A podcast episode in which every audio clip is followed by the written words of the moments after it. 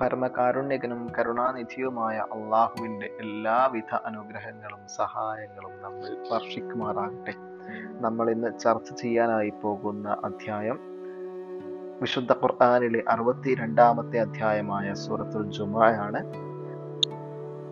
നബി സല്ലാഹു അലൈഹി വസ്ലം എല്ലാ വെള്ളിയാഴ്ചകളിലുള്ള ജുമാ പ്രാർത്ഥനകളിൽ ചൊല്ലാറുണ്ടായിരുന്ന സൂറത്താണ് സൂറത്തുൽ ജുമാ എന്ന് സൂചിപ്പിക്കുന്നു.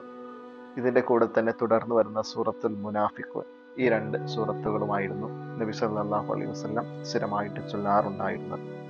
ഏതായാലും സൂറത്തിന്റെ ആദ്യ ഭാഗങ്ങളിൽ ആദർശപരമായി ഇസ്ലാമിന്റെ ശത്രുക്കൾ എന്ന് പറയപ്പെടുന്ന ജൂതന്മാരോടുള്ള ചില സംബോധനകളും അവരുടെ ചില വാദങ്ങളെ പൊളിക്കലും ആണ് സൂചിപ്പിക്കുന്നത്.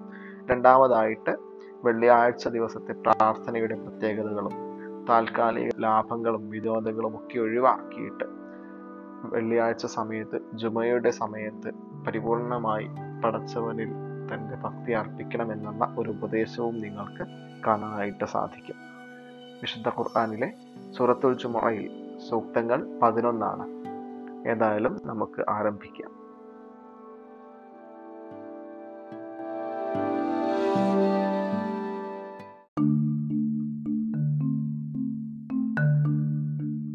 പരമകാരുണ്യകനും കരുണാനിധിയുമായ അള്ളാഹുവിന്റെ നാമത്തിൽ. ആകാശഭൂമികളിലുള്ളവയെല്ലാം അള്ളാഹുവിന്റെ പരിശുദ്ധിയെ പ്രകീർത്തിക്കുന്നു. രാജാധിപതിയും മഹാപരിശുദ്ധനും അജയ്യനും തന്ത്രജ്ഞനുമാണവൻ. അക്ഷരജ്ഞാനമില്ലാത്തവരിൽ അവരിൽ നിന്ന് തന്നെയുള്ള ഒരു ദൂതനെ നിയോഗിച്ചവനാണവൻ. അവർക്ക് അദ്ദേഹം അവന്റെ വചനങ്ങൾ ഓതിക്കൊടുക്കുകയും അവരെ ശുദ്ധീകരിക്കുകയും അവർക്ക് വേദവും വിജ്ഞാനവും പഠിപ്പിക്കുകയും ചെയ്യുന്നു. അതിനു മുമ്പ് അവർ വ്യക്തമായ ദുർമാർഗത്തിലായിരുന്നു. അവരിൽപ്പെട്ട മറ്റു ചിലരുടെ അടുത്തേക്കും അദ്ദേഹത്തെ നിയോഗിച്ചു. അവർ ഇവരോടൊപ്പം എത്തിച്ചേർന്നിട്ടില്ല. അവൻ അജയ്യനും തന്ത്രജ്ഞനുമാണ്. അത് അള്ളാഹുവിന്റെ അനുഗ്രഹമാകുന്നു. താൻ ഉദ്ദേശിക്കുന്നവർക്ക് അവൻ അത് കൊടുക്കുന്നു. അള്ളാഹു മഹത്തായ അനുഗ്രഹമുള്ളവനത്രേ. തൗറാത്ത് അനുസരിച്ച് ജീവിക്കാൻ ചുമതലപ്പെടുത്തുകയും എന്നിട്ട് ആ ചുമതല നിർവഹിക്കാതിരിക്കുകയും ചെയ്തവരുടെ സ്ഥിതി ഏടുകൾ ചുമക്കുന്ന കഴുതയെ പോലെയാണ്. അള്ളാഹുവിന്റെ വചനങ്ങൾ നിഷേധിച്ച ജനതയുടെ സ്ഥിതി എത്ര ചീത്ത. അക്രമികളായ ജനതയെ അള്ളാഹു നേർമാർഗത്തിലാക്കുകയില്ല നബി പറയുക ജൂതന്മാരെ മറ്റു മനുഷ്യരെ കൂടാതെ നിങ്ങൾ മാത്രം അള്ളാഹുവിന്റെ മിത്രങ്ങളാണെന്ന് നിങ്ങൾ വാദിക്കുന്നുവെങ്കിൽ നിങ്ങൾ മരണത്തെ കൊതിക്കുവേ നിങ്ങൾ സത്യസന്ധരാണെങ്കിൽ തങ്ങളുടെ കൈകൾ മുൻകൂട്ടി ചെയ്തു വെച്ചത് നിമിത്തം അവരൊരിക്കലും അതിന് കൊതിക്കുകയില്ല. അക്രമികളെ കുറിച്ച് നന്നായി അറിയുന്നവനാണ് അള്ളാഹു പറയുക ഏതൊന്നിൽ നിന്ന് നിങ്ങൾ ഓടിപ്പോകുന്നുവോ ആ മരണം നിങ്ങളെ കണ്ടുമുട്ടുക തന്നെ ചെയ്യും.